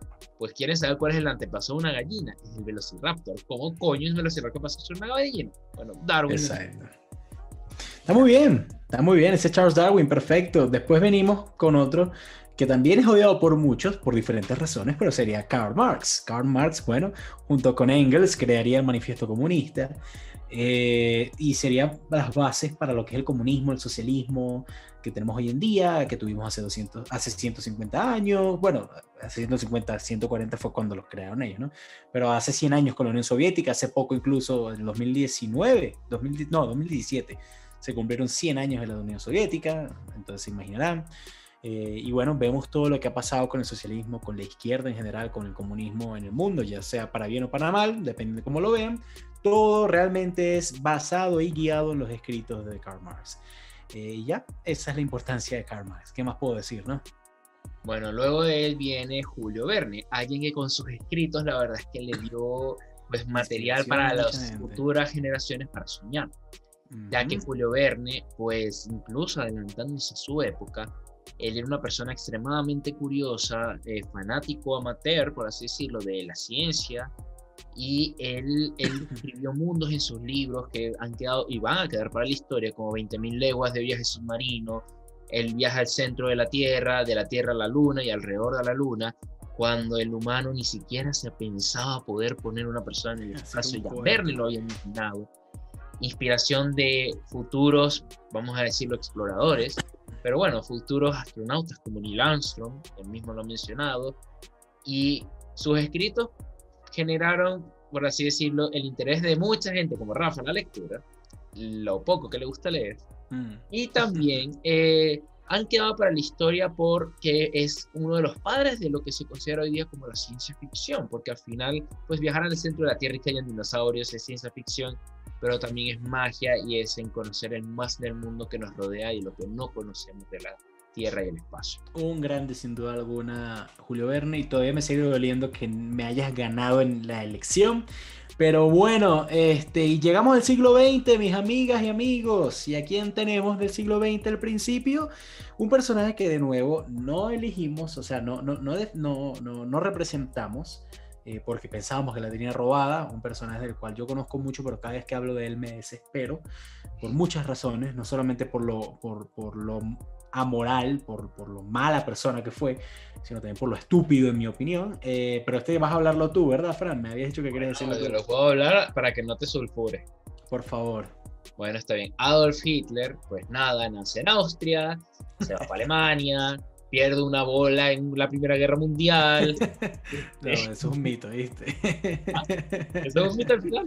Eso es leyenda. Eso, lo, eso lo inventaron los británicos para cantar una canción que decía Hitler, who only has one ball, the other is in the Albert Hall. Eh, no, eso, ah, era, eso era como para levantar moral nada más. Ah, ok. Bueno, supuestamente Aldec perdió una bola en la Primera Guerra Mundial, eh, fue rechazado de la escuela de arte. Yo digo que ese, ese por así decirlo, profesor que estaba en cargo de elección hizo un efecto mariposa mucho más arrecho. Sí. Los anteriores mencionados, y nada, que de repente pues agarró y se armó de toda su labia para armar un movimiento que pondría a Europa a temblar y al mundo entero a temblar al final. Eh, haría uno de los peores genocidios de la historia. No es el peor de todos, vamos a estar claros, pero está en el top 3 de los genocidios más fuerte de la historia. Y nada, él desataría una guerra en Europa junto con muchísimas ayudas y militares, gente probablemente más capacitada y preparada que él, pero que al final estaban bajo su mando y su figura.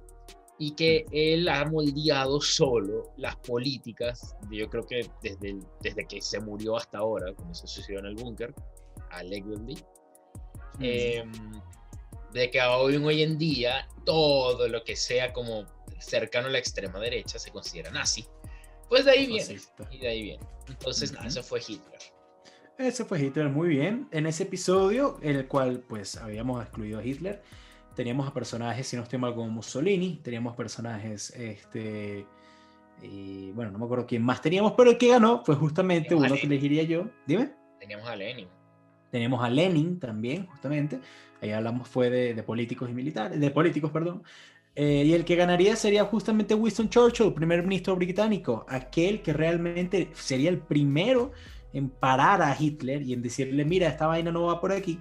Eh, sería aquel que, bueno, que manejó a Inglaterra durante the darkest hour, ¿no? El momento más oscuro, la hora más oscura. Eh, y que sería incluso hoy en día reconocido como uno de los políticos más importantes de la historia. tal vez no tanto por sus políticas económicas o sociales, incluso para nada por las sociales, muy conservador el señor, pero sí por justamente, de nuevo, haber frenado a Hitler, haber hecho que Hitler dejara Europa Occidental y se concentrara en Rusia, en la Unión Soviética, y haber sido esa isla que no cayó, esa, esa única, ese único territorio junto con la Unión Soviética que los alemanes atacarían y no controlarían. Y pues sí, fue gracias a Churchill, porque si hubiera sido por su anterior ministro, que era Neville, eh, los, Inglaterra se hubiera rendido contra Alemania y estaba en los planes, ¿no? Este, así que por eso es que es importante Churchill, porque incluso si Alemania hubiera eh, conquistado, o sea, hubiera hecho que Inglaterra se rindiera, capaz Estados Unidos no se hubiera metido en el peo, ¿no? Mm. Entonces, bueno, nada, eso fue Winston Churchill. ¿Quién viene después, Fran? Después vienen, hablamos lo de los militares, los separamos aparte. Y este fue una derrota que Rafa también les cosió un poquito. No, o sea, no tanto, pero, pero me sorprendió. Porque el ganador fue el zorro, el desierto, el, el Erwin Rommel.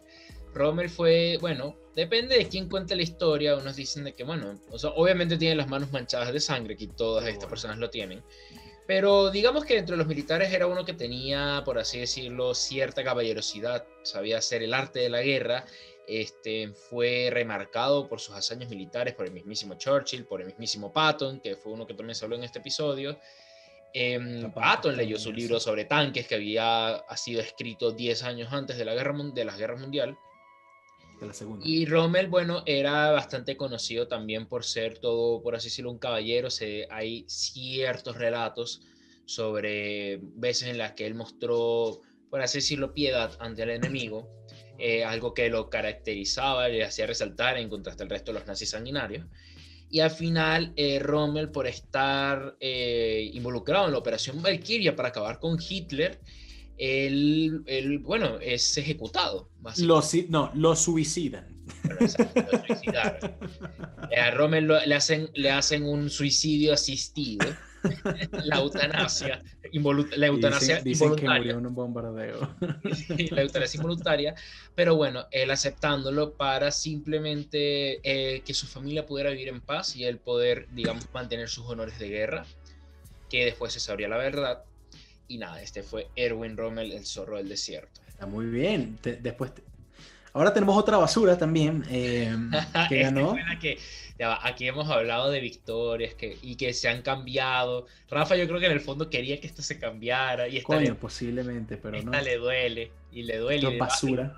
y que la Lo que más me duele de todo, este, de todo este podcast que las chupen y la siguen chupando porque el siguiente es el deportista más importante del siglo. Teníamos gente como Jackie Robinson, el famoso. Teníamos a Michael Jordan, teníamos a, a, Mohamed Ali. Teníamos a Mohamed Ali, boxeador, pero el ganador, papá, el Dieguito, Diego Armando Maradona, el barrilete cósmico, el más grande, futbolista, ganador del Mundial de 1986 con Argentina. Y ojo, no me emociona. Lo digo con emoción solo. Cabe recalcar, Fran no es argentino, ¿no? Ajá. y nada, una persona, una figura cuya leyenda es más grande que su propia vida y su propia historia, la cual de por sí deportivamente fue gigantesca, tocó la gloria, tocó el infierno, fue de abajo hasta arriba, como persona también fue una reverenda mierda, amigos de los populistas, comunistas, latinoamericanos, dictadores, también pedófilo, medio violador. Pero bueno, dentro de todo aquí no venimos a decir quién es bueno y quién es malo. Y como deportista, pues no se le puede negar de que está fácilmente en el top 3 de los futbolistas y deportistas más grandes de la historia. Un ícono de los argentinos. ¿Cómo haces si eres marico? Ajá, bueno, listo, ese fue Maradona, muy bien. Ya estás dando vueltas sin sentido, listo. Viene Disney. Diego que los ayudó a salir adelante en esa época. Disney, Disney ya no fue en, en, empresarios. Sí. Ok, perfectamente. Walt Disney, justamente lo elegí yo. ¿Qué se puede decir Walt Disney? Aquel señor que decidió, cuando estaba triste en un viaje en tren, decidió crear el ratón Mortimer, que más adelante sería de Mickey Mouse este, creador de Disney Animations con la primera película animada de la historia, que sería Blancanieves, creador de la gran primera empresa del mundo de animación, que sería Walt Disney Animations, ya lo dije, y sería el fundador y el padre de Disney, lo que conocemos hoy en día que es dueño de Marvel, que es dueño de National Geographic, que es dueño, de Fox, que es dueño de toda mierda, exactamente. Que de hecho no es dueño de más cosas porque lo frenaron hace poco por ley de monopolios, ¿no? Y que curiosamente antes de morir decide no dejarle la empresa a sus hijos, no como tal, obviamente le deja una parte, pero no toda, porque él decía que lo peor que uno podía hacer era dar todo su gran trabajo sin nada a sus hijos porque le iban a volver mierda. Y por eso es que hoy en día, si tú quieres comprar acciones de Disney, desde el momento que se murió Walt Disney, puedes hacerlo. Tú puedes ser dueño de Disney, ¿no? Eso también es algo bastante, bastante reconocido para él, porque incluso gente como Rockefeller le dejó todo a sus hijos, ¿no? Realmente Disney fue uno de, de los primeros empresarios en crear el concepto de empresa pública libre de inversión del mundo. Eh, y bueno, nada, ese fue Walt Disney. ¿Qué más puedo decir de Disney que no se haya dicho ya, no? Está bien. Eh, ¿Quién viene después, Frank? Coño, estoy medio perdido aquí. Vamos a ir bajando. Viene Fidel Castro, también elegido por mí. Bueno, Fidel Castro es el padre del, socialismo en Latinoamérica. Junto con un argentino medio raro y, un hijo de españoles loco de apellido Cienfuegos lograron conquistar Cuba. Eh, desde Cuba hicieron movimientos de izquierda en todos lados, hasta en África, en Venezuela intentaron, no pudieron, en Perú intentaron, no pudieron, en Colombia más o menos, eh, en muchos lados, eh, en Bolivia tampoco pudieron, pero bueno, pero también es muy famoso por ser este tipo que nadie, solamente el, el tiempo fue el único que logró quitarle la vida, porque los gringos lo intentaron y lo intentaron bastante y no pudieron fue aquel que logró rechazar la, la, invasión de la Bahía de Cochinos en ese momento de la historia. Él es uno de los protagonistas de, los momentos de la historia más importantes del mundo, eh, que sería la crisis de los misiles, los misiles cubanos, ¿no? misiles soviéticos nucleares que estaban estacionados en Cuba, donde se dice que estuvimos lo más cercano que ha pasado siempre de, de la destrucción total del mundo. ¿no? Y fue porque pues él logró sacar a un dictador de la isla de Cuba y montarse él para ser el dictador nuevo. ¿no? Eh, pero bueno, nada, ese es Fidel Castro, que más no, no quiero decir más nada, honestamente. Fidel Castro, los me, duele, me duele un poquitico más. Y los Beatles, hablamos de músicos como Beethoven, como Mozart en el siglo pasado. Hablamos ahora de los Beatles, hablamos de justamente los Rolling Stones también. No, los Rolling Stones no. No hablamos. ¿Quiénes eran los otros que estaban ahí? Ah, Queen, sí, tienes razón. Sí, sí, sí, sí. Pero bueno, fueron los Beatles. Eh, aquellos que realmente son. Con... Ah, bueno, de Elvis también. Aquellos conocidos por la invasión británica, ¿no? Por este boom de música eh, rock, por así decirlo, a pesar de que ya había rock antes, como por ejemplo Elvis. Eh, esta inspiración para grandes músicos de toda la historia. Esta, esta, esta, gente que se consideró más grande que el, propio, el propio Jesucristo, ¿no? Aunque eso fueron palabras sacadas del contexto. Eh, personas como Paul McCartney, como John Lennon, que marcarían un antes y un después, no solamente en el género, sino en la industria musical. Eh, y que bueno, también serían íconos porque por lo menos John Lennon, por ser uno de estos grandes músicos que hasta cierto punto se volvieron mártires porque fue, asesinado, ¿no? Eh, pero bueno, sí, esos fueron los virus. ¿Tienes algo que agregar, Fran? ¿Tú que eres el experto en música? No, para nada. Yo te dije, yo te dije que estaban robados. Tú me dijiste que no. No, bueno, pero no fue, no fue, tanto. No fue, tanta la diferencia. Queen estuvo muy cerca, me acuerdo. Pero bueno, uno que también estaba más o menos parejo, pero que al final ganó, que también elegí yo, sería Pablo Picasso. Sería muy parejo con otro artista español, que sería Salvador, Dalí. Eh, ya comenzamos a hablar de artistas. Picasso es muy famoso por su estilo prácticamente único, ¿no? el cubismo, si no estoy mal, me puedo estar equivocando. Eh, sí, gracias Fran por la corrección, eh, por la ratificación. Eh, un hombre que a pesar de que era español y tenía mucho cariño a España, realmente hizo casi todo en Francia. Se, se, le creía que se creía y fue uno de los sospechosos principales en el robo de la Mona Lisa, lo cual hizo la Mona Lisa tan famosa. Y, fue una persona que siempre estuvo muy en contra de, la política española en ese momento, que era pues la dictadura de Franco, ¿no? A pesar de, eh, en contraparte con Dalí, que sería un cuento totalmente, diferente. Eh, fue una persona muy completa que hizo de todo, también era escritor, poeta, pero siempre será reconocido por ese estilo estrambótico, ese estilo diferente, en donde puedes ver todo tipo de cosas en una, en una pintura eh, libre a tu imaginación prácticamente, que sería eh, el cubismo, todo este, estos cuadros de Pablo Picasso, y ese fue Pablo Picasso, un artista muy grande de la, de la, historia, no solamente del siglo XX. ¿no? Y aquí en el medio también empezamos a hablar de científicos, y vamos a mencionar el elefante en la habitación, el cual es Albert Einstein, Albert Einstein, judío, que incluso le fue ofrecida la primera presidencia del país recién creado de Israel, la cual él declinó amistosamente porque él decía, coño, yo soy un científico, yo no sé cómo coño manejar un país, tú eres estúpido. o sea, lo cual eso demuestra bastante sabiduría de Albert Einstein. Mm. Y nada, entre sus... Bueno, pero la sabiduría se le cae más o menos cuando Marilyn Monroe le propuso tener un hijo juntos y él dijo que no, no, pero bueno. Claro, no, pero es que le dijo, no, ahí no se le cae la sabiduría, sino que le viene el genial ingenio que él tenía, porque él le dijo que no específicamente diciendo como, está bien, Marilyn, porque puede tener tu belleza y mi inteligencia, pero cuidado si sale con mi belleza y tu inteligencia. y digamos, Marilyn, le dijo, Marilyn le dijo para tener un hijo, él tendría que haber dicho que sí. Pero bueno, Tiene su propia esposa, ¿vale? Pero bueno. Ah, bueno, su prima, ¿no? sí, pero bueno, es algo más común en la época, ¿vale? Y aún sigue pasando. Sí, Habla ahí a la gente de Santiago del Estero, para que tú veas.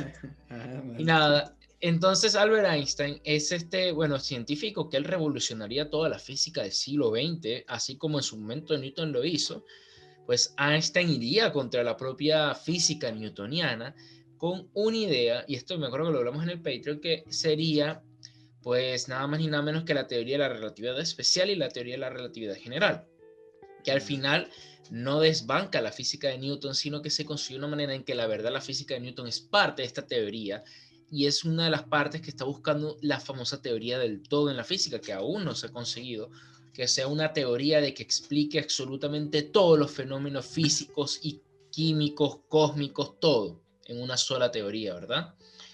Y bueno, con esta teoría es básicamente en donde Einstein eh, empieza a hablar y nos acercó, por así decirlo, lo que es el viaje en espacio, habla del viaje en el tiempo, la velocidad de la luz, entre muchas otras cosas y fácil, en los agujeros, los famosos agujeros de gusano, se llaman originalmente agujeros de Einstein-Rosen porque fueron inicialmente, eh, teóricamente, propuestos por él. Después se le cambió el agujero de gusano al nombre, pero se, llama, se llaman agujeros de Einstein-Rosen. que eso han sido innumerables materiales para cualquier obra de ciencia ficción y que sin la física de Einstein, la física nunca hubiera podido avanzar al punto de esta y no teníamos un colisionador de hadrones de ser. O sea, viajar al espacio sería una tarea mucho más difícil. No tendríamos una película como Interestelar, también dentro de todo. Y bueno, este fue Albert Einstein. Y aquí yo salto al que sería, por así decirlo, el que le quería, intentó quitarle ese trono, que fue Stephen Hawking cual Rafa estará un poco picado porque se lo quitó a su ganador en ese momento, que era Nikola Tesla. Había ganado Tesla, exacto. Eh, originalmente, cuando él, siempre, eh, siempre es un periodo de una semana, ¿no? Para las votaciones. Eh, y había ganado Tesla, pero bueno, últimamente ese video ha recibido más vistas y, y, se lo quitó Hawking, así que dale pues. Así Bueno, Stephen Hawking, él siguió todos estos estudios de Einstein y él también se basó mucho más en la parte de la cosmología, entre muchas otras cosas. Y Hawking es muy famoso por él proponer los agujeros negros, que recientemente fueron confirmadas su existencia por esta famosa fotografía, que también lo mencioné en ese episodio. Y nada, Hawking también es la historia de pues, una persona luchando contra una enfermedad terrible que lo tuvo que haber matado como a los 25, 30 años, y Hawking se murió casi a los 80 que bueno, también le ayudó a la plata, pero que él es uno de los más famosos físicos del siglo XX, no solo en la cultura popular, sino también en toda esta influencia que él ha dejado en los estudios cósmicos. Él también era uno de los principales impulsores del Big Bang, la teoría de la inflación cósmica y entre otras cosas que, así como Einstein, buscando la teoría del origen del universo. ¿Por qué estamos acá? ¿Por qué somos los que tenemos vida? De dónde venimos. Uno de los detractores del viaje en el tiempo, que él hizo incluso una fiesta para recibir a viajeros del futuro, no llegó a nadie, probando así que no existen viajeros en el tiempo. Y bueno, este fue Stephen Hawking. Muy bien. Y, después viene tuyo, ¿no? más. Tu último. Exacto, mi último, porque ya estamos en los últimos tres episodios, que fue Karl Popper, considerado por ustedes el filósofo más importante del siglo XX Karl Popper, bueno, un liberalista clásico, por así decirlo, también muy basado en las ideas del positivismo, es muy famoso es por, la teoría, es por su paradoja de la tolerancia, donde él explicaba de que, bueno, aceptar a la gente con teorías, eh, con ideas intolerantes, iba, automático, iba tarde o temprano a generar que los intolerantes destruyeran a los tolerantes en la sociedad, ¿no? Una teoría increíblemente sacada de contexto, porque lo que no decías era que no tenías que censurar ni esconder a los intolerantes, sino hacerlos tolerantes y hacerle cambiar sus ideas a punta de argumentación y de labia. Pero la gente es floja y pues prefieren cancelarlos en Twitter. Entonces, este Karl Popper, todo esto también, él tiene muchos escritos y tratados sobre la libertad, que hoy en día se han mantenido muy bien, a diferencia de otros como se mencionaron en ese episodio, como Jean-Paul Sartre, y es uno pues de los ideales y que aquí es más difícil hablar porque lo tenemos muy cerca, pero que probablemente va a ser mucho más estudiado y agarrado en los años venideros. Está muy bien, está muy bien. Eh, de filosofía pasamos a hablar de escritores. Eh, hubo ese, ese episodio fue bastante criticado porque no hablamos de muchos y obviamente era muy difícil hablarlo de todos. Pero de todas formas, independientemente de, el que ganó fue J.R.R. Tolkien. J.R.R. Tolkien es el creador de lo que hoy en día conocemos como El Señor de los Anillos y la saga del Hobbit. Tolkien realmente no fue como Stephen King o no fue como Julio Verne en escribir un montón, montón de historias totalmente diferentes una de la otra. Tolkien realmente es más que nada famoso justamente por todo lo que tenía que ver con El Señor de los Anillos. Pero ¿por qué entonces es tan, o sea, es tan poderosa esta influencia como para darle el premio al mejor escritor, por lo menos para ustedes y para nosotros. Porque realmente él fue el primero en que agarra mitología, que agarra leyendas, tanto del norte de Europa, como del centro de Europa, como de Inglaterra, todas estas zonas, todo lo que eran hadas, dragones, eh, elfos, orcos, árboles bailando, árboles caminando y todo esto, ¿no? La madre naturaleza como si fuese un órgano vivo y lo meten todo una historia, ¿no? Todo lo que más adelante daría para Narnia, todo lo que más adelante daría para Harry Potter, para todos estos libros de fantasía, para los juegos de como, como Skyrim incluso, como todo lo que es la saga de Elder Scrolls, para todo esto, para incluso Calabozos y Dragones, viene realmente de esta unión y de esta historia que escribe Tolkien. Y por eso es que es tan famoso y por eso fue que realmente El Señor de los Anillos hoy en día es también considerado una de las obras literarias más importantes del mundo. De hecho, es considerada la obra literaria más importante de Inglaterra, de la literatura británica de entretenimiento, ¿no? Pero bueno, ese fue Tolkien. Y por último, el más reciente de todos, el cual ya hablamos al principio de este video, que fue el ganador de la semana pasada, y es justamente Keynes. Eh, Keynes, bueno, padre, bueno, no es padre, pero uno de los máximos exponentes del neoliberalismo económico, eh, uno, de los que uno de los principales factores de reconstrucción económica del mundo post Segunda Guerra Mundial.